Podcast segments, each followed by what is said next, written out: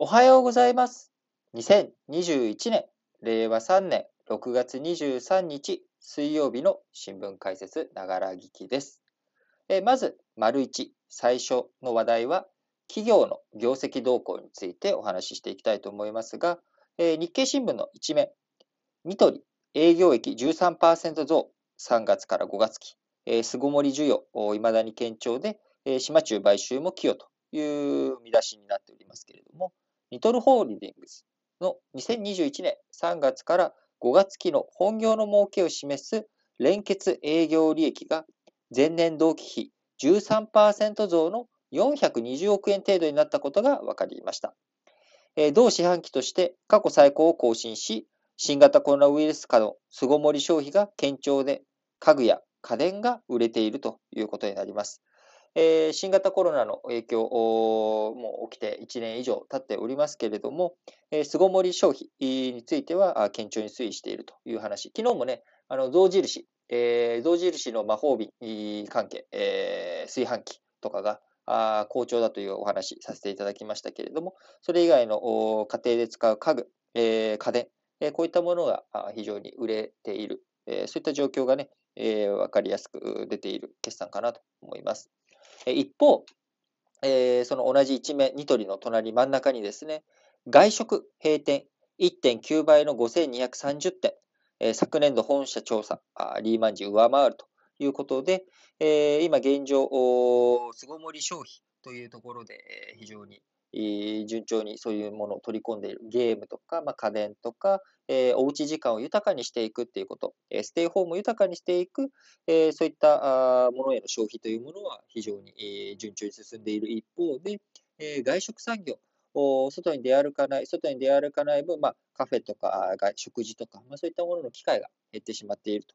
いうこともあり、外食の閉店が1.9倍の5230店、えーに達しているということになっております。2019年度の1.9倍に達しただけでなく、リーマンショック時の2008年度、えー2008年度は3859点だったものを大きく上回る、えー勢いでの外食の閉店が進んでいるということになります。えー新型コロナウイルスの感染拡大が、えー外食産業に大きな影響を与えており、新店や既存店改装などへの設備投資額も前年度比で3割減と大きく減少したということになっております。えー閉店が多かった業態はレストラン1249店、パブや居酒屋など919店で、企業別ではペッパーフードサービスやコロワイドなどがえー300店を超えて400店近くえー閉店を進めているということになっております。えー前年度と比較可能なえー292社の店舗売上高は前年度比15.9%減の6兆5420億円と、えー10年ぶりの減収ということになっております。比較ができる1997年度調査以降では最大の減少率となり、7年ぶりに6兆円台に転落したということになっております。えー一方、えー売上高を伸ばしたあ外食産業の中でもですね、えー売上高を伸ばした業態は、えー日本ピザハットなど、えーま、外食産業というか、まあ、あの宅配ですね、えー宅配だけとなったということです。えー酒類販売の自粛などの影響も受けて、えーホテルの宴会場とか、えーホテルの宴会場60.1%減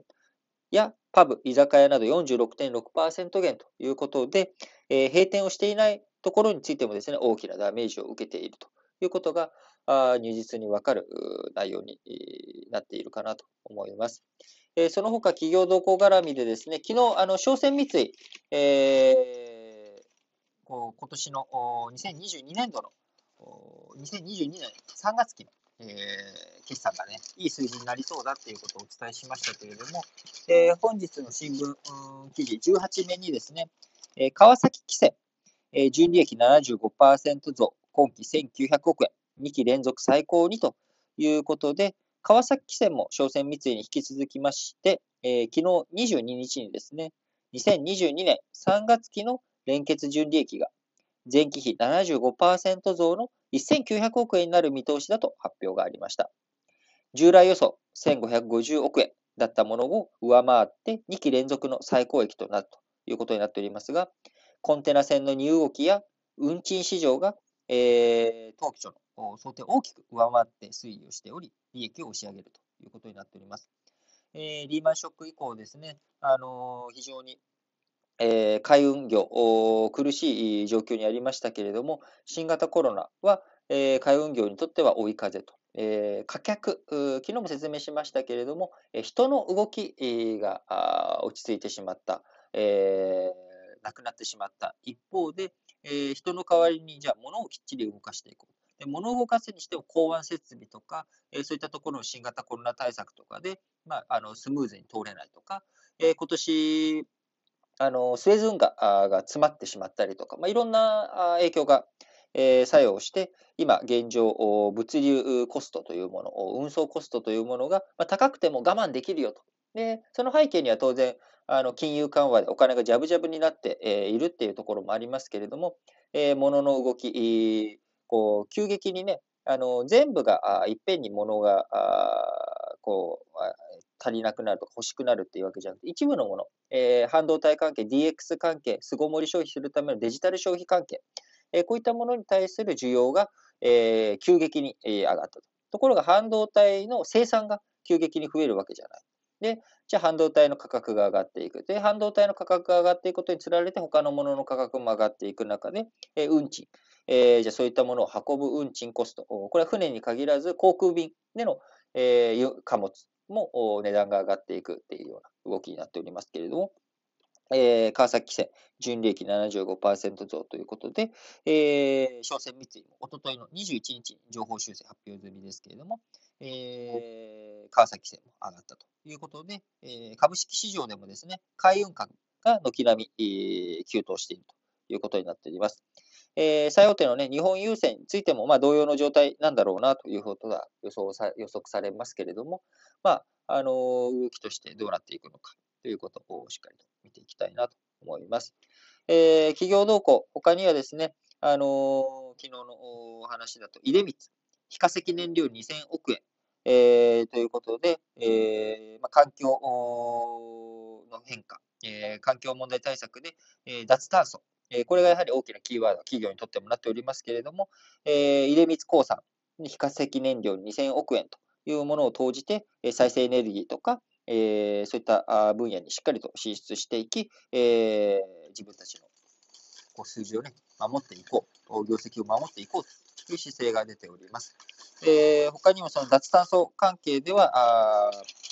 どこだったっけな？あ、あった。あ17面に、えー、三井物産、インドネシアの石炭火力発電所を売却ということで、えー、三井物産がインドネシア、ジャワ島で運営しているパイトン石炭火力発電所の権益、こちらを、えー、自分が所有する全株式45.5%分を、えー、タイ企業に売却することを発表がありました。